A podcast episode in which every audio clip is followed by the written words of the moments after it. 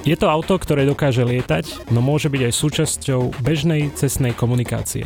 Reč je o Aircar, slovenskom projekte, o ktorom sa dnes porozprávam s jeho šéfom Štefanom Kleinom. Ja som Lukáš Zachar. Pán Klein, dobrý deň. Dobrý deň a ďakujem za pozvanie. Som rád, že ste tu a hneď by som sa chcel pýtať, e, vy ste boli pri zrode Aeromobilu, ten, ktorý, ktorý vlastne skončil prednedávnom. Aké máte vy z toho pocity ako nejaký taký tvorca, ktorý tam začal? No, musím sa vrátiť veľmi dozadu až do 1989, lebo vlastne Aeromobil bola moja téma diplomovky. Ja som si vlastne ten názov vymyslel ako tému diplomového projektu. Takže e, samozrejme ja som s tým e, spätý aj citovo istým spôsobom a na to obdobie aj rád spomínam, lebo som stretol veľmi veľa zaujímavých e, ľudí, že tá genéza bola veľmi jednoduchá. Ona začala teda na škole, potom som išiel do Francúzska na postgraduálne štúdium, kde som túto ideu stále rozvíjal a potom prišiel vlastne taký zaujímavý okamih, kde som stretol svojho bývalého spolužiaka Juraja Vaculíka, teda konškola, on chodí na VŠMU, ono v tej dobe mal veľmi dobre fungujúcu reklamnú agentúru a myslím, že bol aj v svojej branži, aj v divadle veľmi úspešný. Takže sme sa stretli jedného dňa a on mi ponúkol tu možnosť, že vieš čo, poďme to urobiť trošku inak, že ja by som do toho investoval nejaké vlastné zdroje. Takže ten začiatok bol stále spojený s entuziasmom, s takou akoby víziou, že niečo urobíme zaujímavé a začalo to z môjho pohľadu veľmi zaujímavé, že je skutočnosťou, že e, Juraj e, bol e, schopný organizovať tým, to myslím, že to aj stále dokáže veľmi dobre. A čo si nesmierne ceníme, že investoval svoje privátne peniaze to na Slovensku je nebývalý úkaz. Takže sme začali pracovať v takom širšie koncipovanom týme, dostalo to trošku inú dynamiku, akcelerovalo to veľmi dobre. Takže ja s aeromobilom mám vlastne tie výborné spomienky. Jednak som bol mladší, sme mali veľmi veľa energie. Takže ten začiatok bol z môjho pohľadu veľmi inovatívny, zaujímavý, štrukturovaný. No a myslím, že sa aj pomerne rýchlo sme dospeli k nejakému výsledku, že vlastne sme zrealizovali prototyp, ktorý e, bol v tom čase veľmi mediálne známy, išlo to vlastne do celého sveta. My sme to vlastne začali konferenciou o letectve v Montreale, kde sme to vlastne prvýkrát predstavili a to bol e, myslím, že asi 2-3 dní po prvom úspešnom zálete ešte prototypu ktorý bol plátnom potiahnutý. No ale získalo to veľký ohlas, tak keď sme sa vrátili, tak e, sme začali e, ešte intenzívnejšie práce. Potom to bolo vystavené aj v Monaku na veľmi prestížnych e, výstavách. No a potom vlastne sa už e, to malo preklápať akoby do ďalších fáz vývoja. No a tu nastali medzi nami trošku také disproporcie, ale to je, ja to beriem ako disproporcie, ktoré mali svoje reálne korenie a máme každý nárok uvažovať inak tak sme sa potom dohodli, že ja z Aeromobilu odídem, keďže ja som mal trochu iné predstavy. Moja predstava bola, viete, ja som inžinier a dizajner, tak ja som samozrejme veľmi dbal na to, aby prevažil na tom začiatku práve tá stránka technologická, konštruktérska. Juraj naopak mal inú predstavu. Takže bolo to, myslím, že logické vyústenie našich rozdielných predstav. Ja som svoje akcie, teda svoj podiel predal Patrikovi Heslovi a od 2016 roku som vlastne absolútne preč z Aeromobilu. Aeromobil si potom žil svojim životom, ktorý ja ani nemením komentovať, lebo je to vlastne firma už, ktorá je iná, kde som ja už nemal šancu ani zasahovať ani nič. Ale na záver to, lebo teda som zachytil tú správu, že Aeromobil je v konkurze, čo ma nesmierne mrzí inak osobne, lebo nie málo je subjektov, ktorí sa venujú vývoju a inovácii vyššieho rádu a to prináša samozrejme rizika.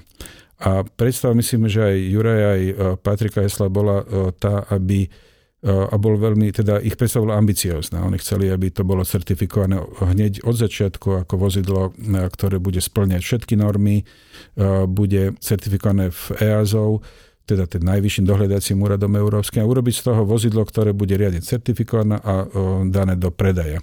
To znamená, tá ambícia bola vysoká. Takže keď som počul, že firma mala rozpočenky 20, vyše 20 miliónov, tak tá čiastka na túto ambíciu nie je vysoká. Lebo keď si zoberiete, že teda ja pracujem v dizajne aj na škole, takže mám informácie, koľko stoja šoukár napríklad. To sú nefunkčné len modely aut, ktoré nejdu nikdy, to v rádoch miliónov. To znamená, že keď bola ambícia vytvoriť už certifikát, kde je nesmierne veľa skúšok, životnostných, takých pohona sústava, emisie a tak ďalej, že mm, to keby sme začali teraz vymenúvať tú problematiku, ktorá je potrebná do takého zložitého akoby dopravného prostriedku, tak myslím si, že to stojí v rádovo ďaleko vyššie finančné prostriedky. Takže tá správa ma, ako som spomínal, prekvapila trochu, ale je mi to aj ľúto, že aj keď som odišiel z firmy a mám teda projekt, ktorý rozvíjam, ďalej my sme mali vždy vzťahy, ktoré boli normálne ako medzi priateľmi, takže lebo nedá sa hovoriť ani o nejakom konkurenčnom kvázi boji, alebo tak ako dve automobilky, keď zoberiete dve automobilky, ktoré e, samozrejme, že sú v nejakom vzťahu, ktorý nie je úplne prajný, tak my sme ešte uh, boli v štádiu vývoja. Ten vývoj ešte by čakala. Vtedy uh, tí vývojári by si mali trošku aj možné pomáhať, alebo byť na jednej lodi. A ten projekt lietajúce auta, uh, myslím, že dozaj Slovensko vnieslo aj na mapu sveta, že mediálne to bolo, myslím, že veľmi oceňované v zahraničí. Takže to, že sa stráca jeden subjekt, kde pracovali veľmi inteligentní a veľmi ľudia, ktorí ovládali niekoľko špecializácií, ktoré bežne sa nakoniec ani nevyučujú e, na Slovensku, tak je to nesmierna škoda. Takže z môjho pohľadu ja to takto vnímam. Aký máte plán, aby váš projekt Aircar takto neskončil? No, myslím si, že v tom teda boli tie naše rozdielne očakávania. Moje očakávanie bolo viacej sa venovať vývoju e, v malom týme. Lebo mm, je nutné povedať, že ten produkt je ešte stále experimentálny, že to nie je e, vec, ktorá sa bežne vyrába vo svete. Keď si pozriete vo svete v kategórii VTOL, ktoré teda kvázi lietajúce auto, tak tam e, čiastky investované sú okolo 200-250 miliónov e, eur a to sú stále ešte nie funkčné prototypy. Takže my sme v niečom ďalej. Ale tá koncentrácia na malý tím, to bola moja stratégia. Že malý tím, A keď ktorý, sa bavíme o malom týme, to, to znamená... je okolo 10 ľudí. Okay. Spolu so všetkými aj s, s tými, ktorí robia externe. Ja som to postavil celé na tom systéme, ktorý dnešné technológie umožňujú. A to je prvá vec. Že použiť najmodernejšie simulačné metódy, a matematické metódy. Vyžaduje to samozrejme veľmi vzdialených partnerov. Ale týmito to dematerializáciou ušetríte obrovské prostriedky. Ďalej, e, že stavba prototypu prebehla e, v slovenských podmienkach, lebo je opäť potrebné povedať, že Slovensko napriek tomu, že sme malá krajina, má 5 výrobcov lietadiel, čo pred desiatimi rokmi nebolo.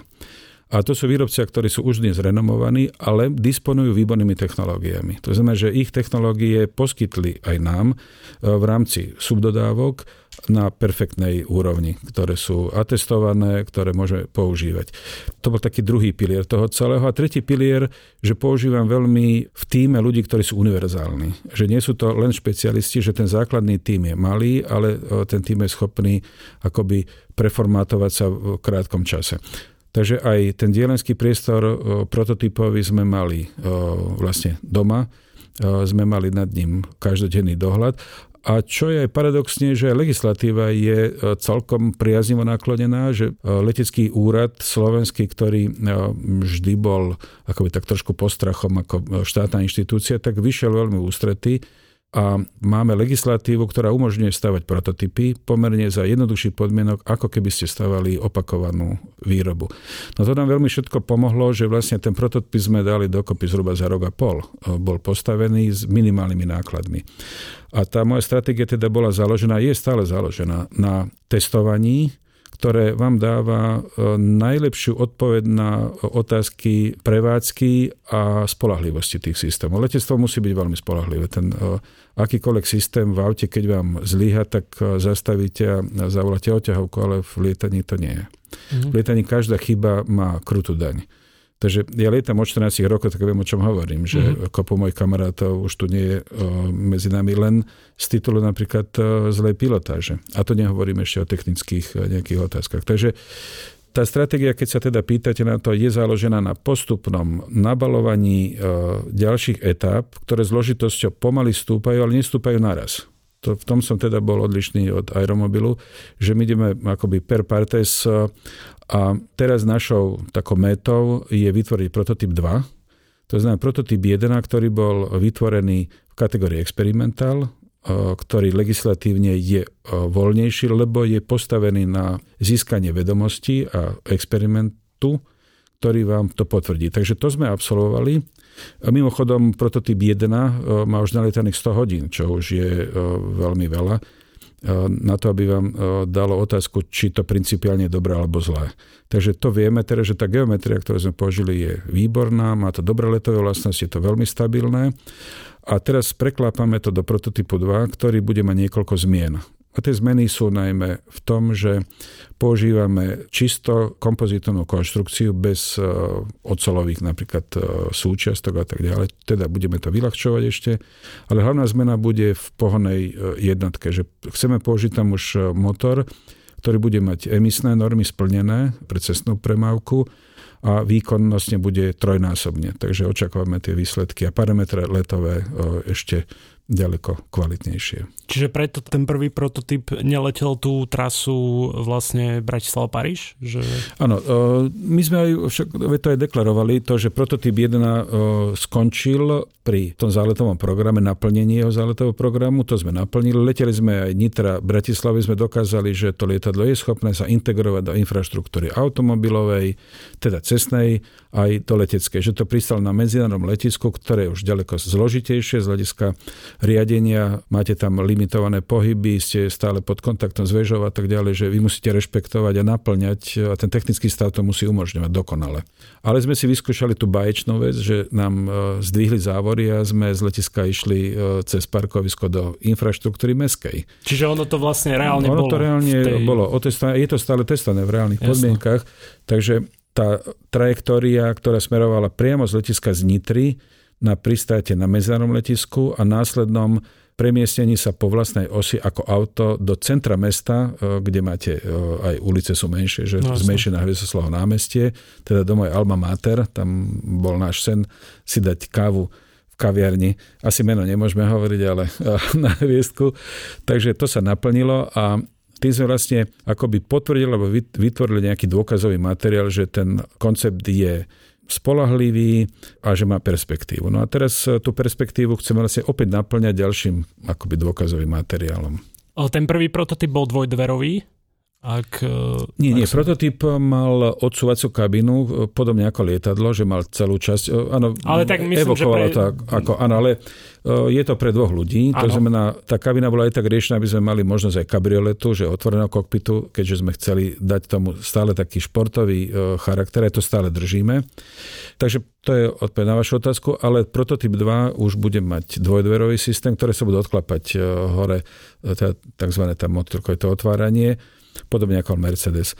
No a Samozrejme, že napríklad, keď hovorím o dverách, tak dvere musia byť vybavené proti autu aj mechanizmom ktorý vám umožní vo veľmi krátkom čase tie dvere vyhodiť z pántov, akoby keď chcete núdzovo opustiť lietadlo, tak to musíte eh, vlastne urobiť a eh, prototyp, veľmi rýchle. Prototyp 2 teda, tam sa zmetia už aj štyria ľudia, alebo nie, nie, stále iba dvaja? Tento koncept je stále otvorený pre dvoch ľudí. Bo vy ste v minulosti hovorili o tom, ano, že, že máte ambíciu. No, je tam aj možnosť štvorsadlovky, ale to bude vyžadovať aj uh, malý zásah do konceptu, ale uh, je to možné. Práve uh, tá idea vztlakového telesa, ten trub je vlastne súčasť akoby krídla, mm-hmm. tak priestorovo umožňuje aj štyroch ľudí. Ale náš vývoj sa teraz koncentruje na to, aby sme dotiahli to do štádia, že to bude v predaji. To znamená, že to bude komerčný kus, ktorý bude v kategórii dvojsadolovky. Takže mm-hmm. tam e, sa chceme dostať priebehu zhruba za jeden rok, e, pokiaľ bude investor, tak by sme mali za rok mať prototyp 2, e, ktorým by sme teda chceli letieť ten dlhý let z Bratislavy do Paríža. To je naša Aha. taká méta ďalšia. OK, a v akej fázi ste s investormi? v tom prípade, že keď treba, treba ich akože... Áno, treba podotknúť, že prvý investor v tej e, veľmi kritickej chvíli, keď ja, vlastne ja som odišiel z aeromobilu, tak e, bol Anton Zajac, uh-huh. ktorý v tej prvej fáze myslím si, že e, bol z môjho pohľadu viacej ako mecen, ako donor. Lebo tá miera rizika tam bola obrovská. To znamená, že my sme nerozprávali nejako veľmi o nejakých ekonomických e, stimuloch, využitiach a tak ďalej o zisku, že tie prvé debaty boli, že dokážeme to, že správame to že urobme to riešenie, ktoré je iné a muselo byť iné ako v aeromobile, takže vlastne ja som musel vymyslieť nové patenty, aj nové riešenia. A myslím si, že celkom to dobre zapadlo. Veľmi aj pomohlo to, že Anton Zajac je fyzik že on je človek, ktorý je vynikajúci aj v biznise, ale myslím si, že je vynikajúci fyzik. A to veľmi pomohlo, že my sme v tom úvode mali, mali sme veľmi veľa výpočtov, veľmi zložitých CFD analýz, to sú teda analýzy matematické, prúdenie, ako by vyzerať, že tie simulácie dávali e, tušiť, že to bude dobré. No a potom sa urobili vlastne model 1 ku 1. To bol tiež veľmi náročný model, ktorý bol rádiom riadený, ktorý mal elektrický pohon a myslím, že to pomohlo, keď to Anton videl, že povedal, že OK, poďme do toho. No a my sme vlastne v veľmi krátkom čase urobili ten no, prototyp 1, ktorý sme zalietali v Piešťanoch. No a potom už sme pomalinky uh, začali uh, akoby do toho dávať aj ten aspekt komercionalizácie. Takže no, tam sme vlastne vytvorili ten model, že by sme na začiatok chceli vytvárať v kategórii experimental kit, to sa volá kategória KIT, ktorá umožňuje v malých sériách e, vytvárať pre zákazníka, špeciálne pre neho vytvoriť e, takýto objekt. Takže to bude na začiatok. A samotné ďalšie etapy budú e, to, čo mal aj Armel tú ambíciu, mať EASovský certifikát, ale my to máme po etapách rozdelené. Pán Zajac ešte bude pokračovať aj... O... Ja si myslím, že áno, lebo Anton Zajac sa stal medzi tým aj pilotom, mm-hmm. čo je, myslím, že celkom dobré znamenie, že lietanie Teraz má možnosť vidieť jeho perspektívu ako lepšie, keď je vnorený do tej problematiky a lieta už zložité e, lety nad Európou na dvojmotorovom lietadle, takže z hľadiska kvalifikácií postúpil už v podstate je akoby pred, už by mohol byť aj komerčného pilota v aerolíniách. Ale pre tú ďalšiu diskusiu myslím si, že je to dobré, že rozumie tej problematika, možno sa pozrie na to trochu inak, ako keď bol čisto v IT biznise. Takže tie diskusie sú zaujímavé a myslím, že samozrejme, že zostane aj je súčasťou, je hýbateľ toho projektu, lebo na všetko treba peniaze samozrejme. Takže on poskytol veľmi slušnú čiastku, ktorá je síce porovnaní s je ďaleko nižšie, je to rádovo nižšie, no ale sú to privátne peniaze, ktoré mohol použiť na iný typ podnikania a ja si to veľmi vážim toho človeka, ktorý v podstate dá na vývoj, ktorý je náročný a dá privátne peniaze, lebo to je myslím, že to najväčšia forma akoby osobného rizika. Vy ste spomínali, že štátne peniaze na ne nejak nechcete ísť, alebo tým smerom nechcete ísť. Cítite nejakú, aspoň nejakú podporu od štátu? Alebo... Vieš čo, od štátu ani veľmi nie. To musím ako skonštatovať, že tá podpora... je to slovenský projekt. Samozrejme. Je to slovenský, my to všade tak propagujeme, že to Made in Slovakia, myslím, že to aj stále budeme propagovať, lebo viete, ja učím na vysokej škole uh, design a pre mňa je to zhodnotenie, že je to istým spôsobom lakmusový papierik, že aká je úroveň vzdelanosti u nás, že či ja som schopný so slovenskými absolventami robiť zložitý vývoj a sa ukazuje, že áno. Takže to je jedna vec, ktorá je pre mňa veľmi dôležitá a tá sa nedá zaplatiť ani Čiže peniazmi. máte študentov ako súčasť Ja dokonca mám zamestnaného jedného študenta, okay. ktorý je z môjho ateliéru, ktorý pracuje a ktorého od začiatku bolo vášňou letectvo, takže som mu aj ponúkol. Sú tam absolventi vlastne technických škôl, ale z VUT z Brna. Ale e, jedným vlastne aj z takých myšlienok, ešte keď som bol v aeromobile, a aj teraz je to, že Máme tu 5 výrobcov a nemáme žiadnu katedru, ktorá by sa venovala konštrukcii lietadiel. Takže myslím si, že by bolo aj potrebné uvažovať o zriadení takéto katedry, keďže tí absolventi by mali zamestnanie vo vlastnej krajine. Takže to je aj druhý taký motív, že vychovať tých ľudí, ktorí by raz mohli povedzme prednášať, alebo raz by mohli byť veľmi aktívni aj v tej oblasti pedagogickej. Keď sa vrátim do histórie ešte Československa, tak bola slávna e, dvojica Beneš Hain. A e, vlastne inžinier e, Beneš ten zostal v konštrukcii a Hain sa stal profesorom ČVUT a založil vlastne katedru stabilitadiel, ktorá vyprodukovala potom tú spustu slávnych konštruktorov, ktorí dali alebo skonštruovali tie slávne československé lietadla. Takže myslím, že tá krajina by v tomto mohla byť nápomocná, aby takéto niečo sa udialo. A potom, ak sa bavíme o priamých investíciách v nejakých grantových schémach, tak áno, to sme nevyužili, lebo z môjho pohľadu je to veľmi byrokratické. Ja som sa, samozrejme o tom rozmýšľal. Čo máme vy, o, rozpracované, tak to je kontakt s Európskou investičnou bankou, ktorá je ochotná nám pomôcť, ale to je Európa, to není vlastná krajina.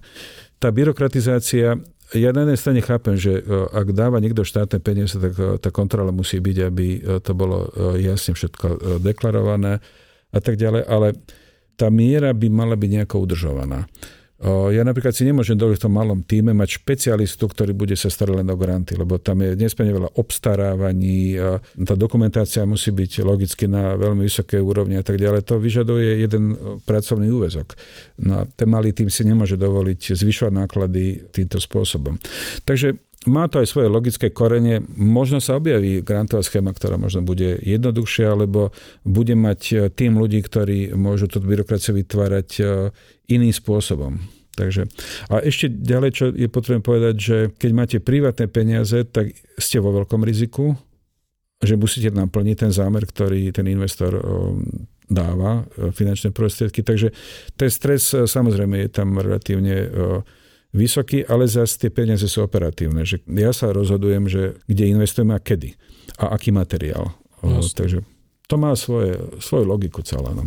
Mm, je problém dostať niečo ako Aircar na komerčný trh? Takto problém, samozrejme, že je to uh, veľmi... Bo predsa len je to niečo, čo... Je to zložitá úloha, áno. áno. Že keď sa len zoberiete, že čo všetko musí automobilka uh, urobiť na to, aby ten typ sa dostal uh, cez všetky testovania a dostane sa na trh, tak uh, tuto je, myslím si, že uh, veľmi zaujímavá tá relácia medzi legislatívou a produktom. Že keď sa vrátim spätne, teda hovorím to preto, aby sme si uvedomili možno v krajine, že je medzi tým súvis. A keď krajina chce byť pružná a chce akcerovať v nových ideách, nemôže to zaťažiť e, legislatívou, ktorá je kontraproduktívna. A to je problém vlastne všetkých e, inovácií, ktoré za históriu ľudstva boli. Viete, e, možno poznáte ten prípad, že keď došlo auto do Anglie prvýkrát, tak musel bežať zástavkár e, pred tým autom.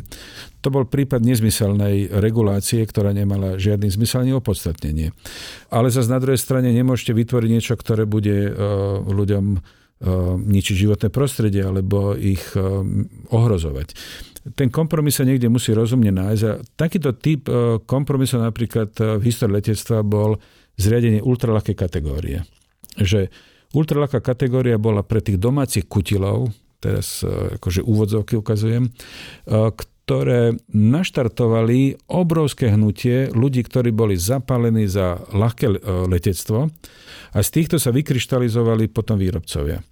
A to trvalo krátku dobu, ale tá doba stačila na to, že tí výrobcovia sa istým spôsobom etablovali a na toto aj Slovensko zareagovalo, že tých 5 výrobcov, ktorí na Slovensku v kategórii ultralight lietadiel, tí presne vznikli v tomto akoby váku ktoré bolo. Chvíľu to trvalo a opäť je už e, tam hydra byrokracie silná, ktorá možno zväzuje vývoj a tak ďalej. Takže to je polemická otázka, že kde nastaviť tú dobrú proporciu medzi inováciou, e, bezpečnosťou, spolahlivosťou a tak ďalej a ochranou aj e, ako ľudí. Myslím si to, že keď dostávate lietadlo, ktoré je komerčné, tak lietadlo má byť riadne otestované, aby neprinášalo problém ale tie cesty môžu byť, e, hovorím, rôzne. Takže samozrejme, naša ambícia je taká, aby sme to dostali e, na trh e, k ľuďom, ale tá cesta bude cez kity, kde čas odpovednosti zoberú aj ľudia, ktorí si to kupujú a postupne sa prepracujeme k EASovskej, tej najnáročnejšej certifikácii. Takže tým uvažujeme. Viete už o niekom, čo čaká na Aircar, aby si ho mohol hneď kúpiť, že, že máte už niekoho takého? Áno, my, sme, e, my dokonca máme aj e, čakateľov, ktorí ano. E, aj zložili nejaké zálohy, ale skôr symbolickej polohe je to, aby sme teda vedeli, že či je reálny záujem. Takže reálny záujem je o ten typ produktu a ono každý typ produktu potrebuje svoj priestor a čas na to, aby si našiel zákazníka, pokiaľ je dobre navrhnutý. Že darmo budete robiť zložité marketingové stratégie, keď e, to nemá dobré vlastnosti, tak si to nikto nekúpi. Logicky. Takže preto my sa venujeme tým praktickým veciam, zalietávaniu, lietaniu praktickom, aby sme vlastne tých zákazníkov presvedčili. V tom letectve sa to deje cestou leteckých výstav, kde to predvádzate, napríklad Friedrichshafen je taká veľmi dôležitá platforma na to, aby ste mohli novity predstaviť a tam sa vlastne grupujú zákazníci, ktorí tam prichádzajú, ktorí... Takže postupne myslím si, že ten spôsob bude možný. A je to vždy ako so zavádzaním nové technológie. Že keď si pozriete mobilnú technológiu, tak tam mal tiež e, úsmevné začiatky. A kde sme dnes? E, proste to je otázka nápadu, idei a praktičnosti a použiteľnosti. Takže tu, ak sa nájdeme, tak myslím si, že by to malo byť fungujúce. Lebo vlastne čo prináša to lietajúce, to je, možno to sme ešte nehovorili, že ono nie je postavené ako nejaká seba prezentácia alebo e, že nejaké vozidlo, ktoré potom skončí, že kam s ním. Ono reaguje vlastne tá idea na problematiku individuálnej dopravy. To je dôležité povedať, že sme v sektore individuálnej dopravy. My nechceme riešiť e, dopravu ako takú. To bude sa riešiť úplne inými e, spôsobmi.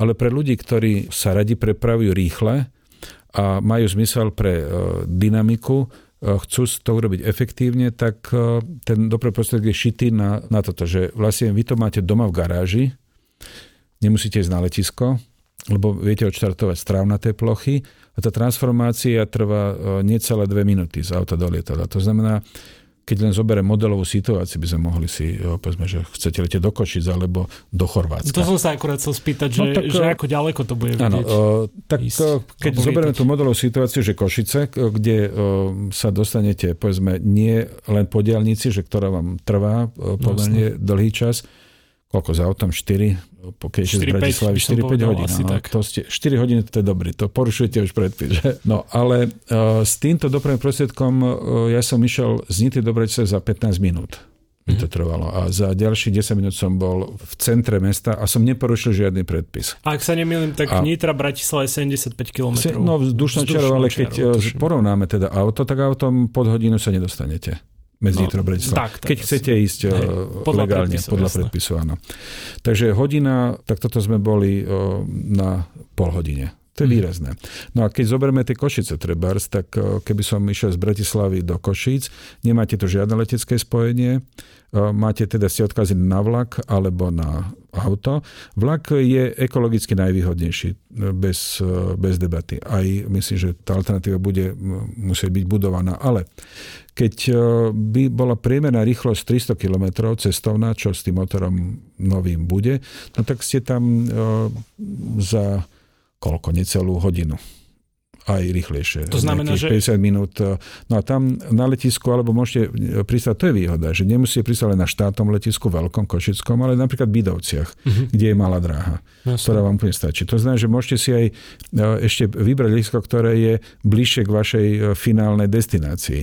A tam urobíte transformáciu a idete ako auto a za pár minút ste e, na mieste, kde potrebujete byť. Alebo Chorvátsko, keď zoberiem.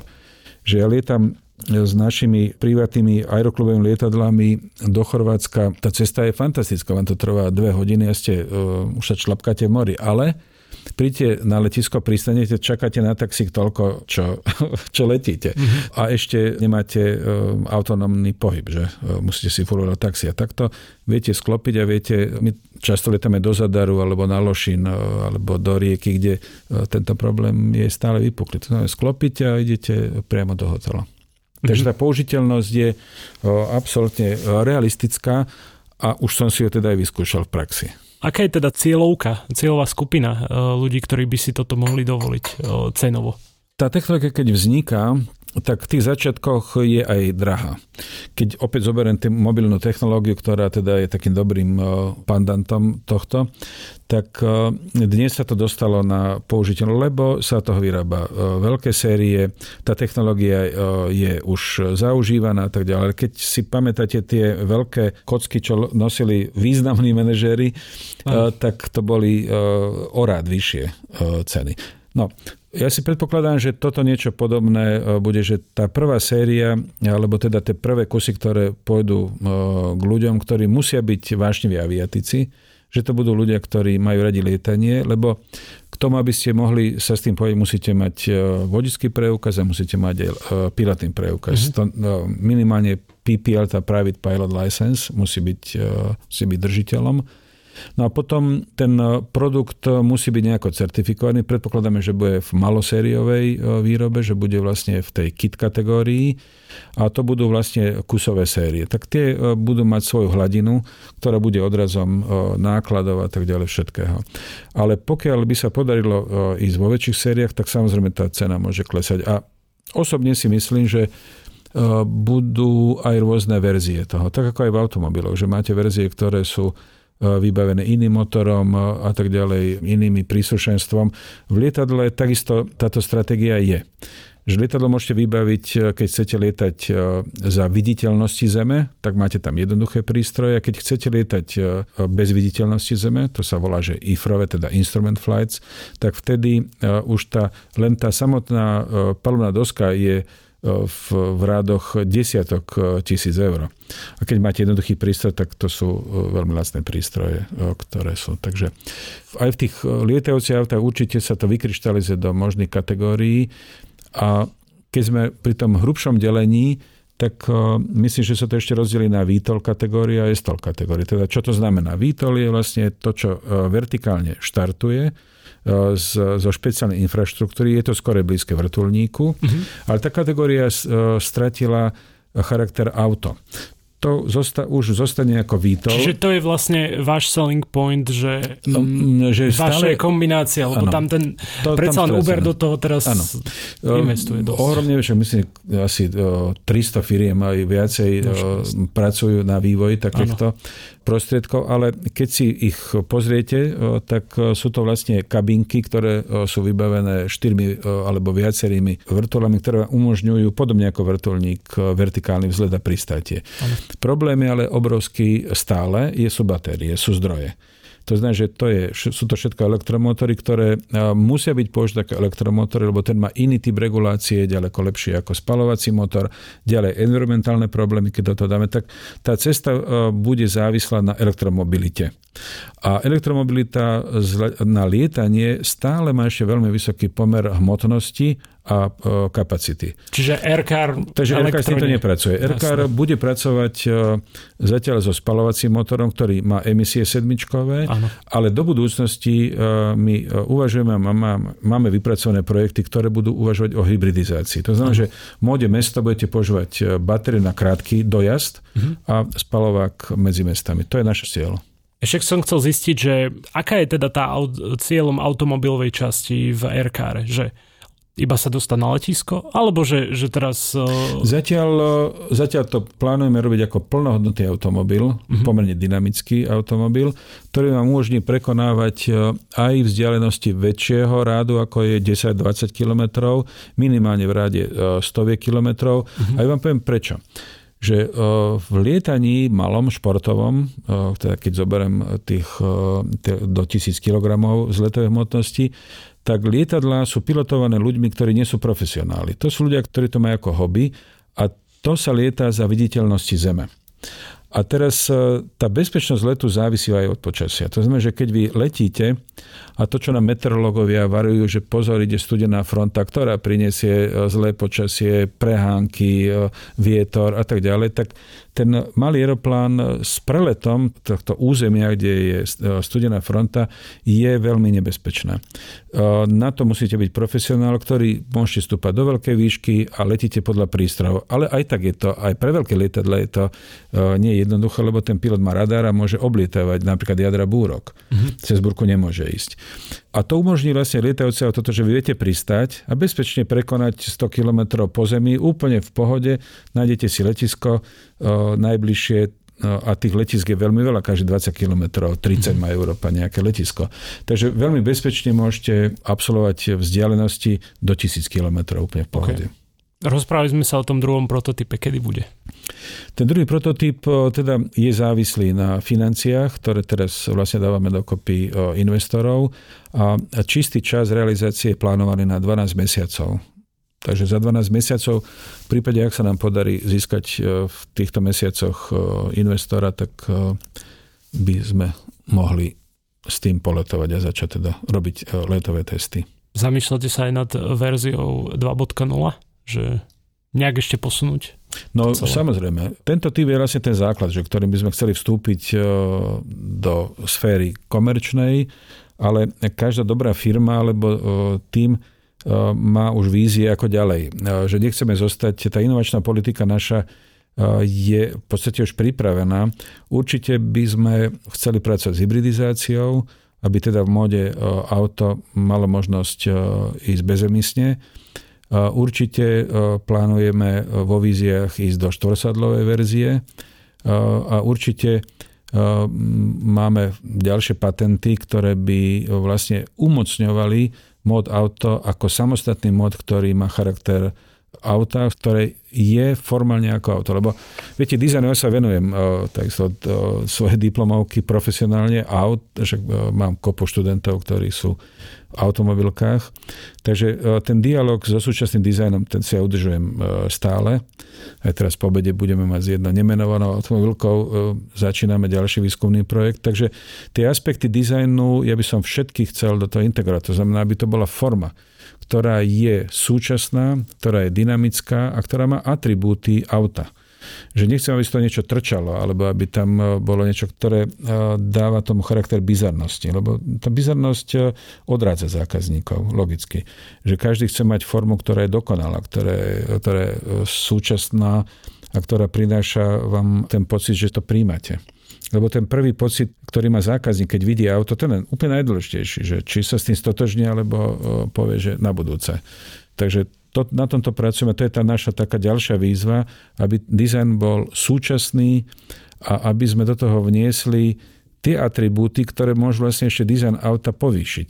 Lebo lietadlo, keď si zoberte z histórie, tak veľmi veľa veľmi úspešných automových projektov mali uh, akoby bázu v leteckej konštrukcii z hľadiska použitia materiálov, z hľadiska rôznych komponentov, z hľadiska stratégie tých aut je veľmi veľa, ktoré vznikli z leteckej konštrukcie. Takže to ja očakávam, že keď robíme tú integráciu tých dvoch svetov, tak aby tie dva svety sa navzájom akoby úvodzoka oplodňovali. Že určite lietadla, e, keby prevzali kvalitu pasívnej ochrany a bezpečnosti, tak by e, lietadla boli ďaleko lepšie. Eh, keby auta eh, zobrali z leteckej konštrukcie, tú dokonalosť z hľadiska váhy a využitia materiálu by boli ľahšie o desiatky percent. A to sú tie eh, milníky, ktoré myslím, že budú zaujímavé v oboch sektoroch. Tak ja vám de- veľmi pekne ďakujem a dúfam, že sa najbližšie budeme počuť, keď otestujete teda prototyp číslo 2. Určite dám vedieť. Ďakujem za pozvanie ešte raz. Dovidenia. A vy, ak chcete počuť ďalšie naše podcasty Share, tak ich nájdete vo vašej obľúbenej podcastovej aplikácii, keď si vyhľadáte technologický podcast Share. Majte sa.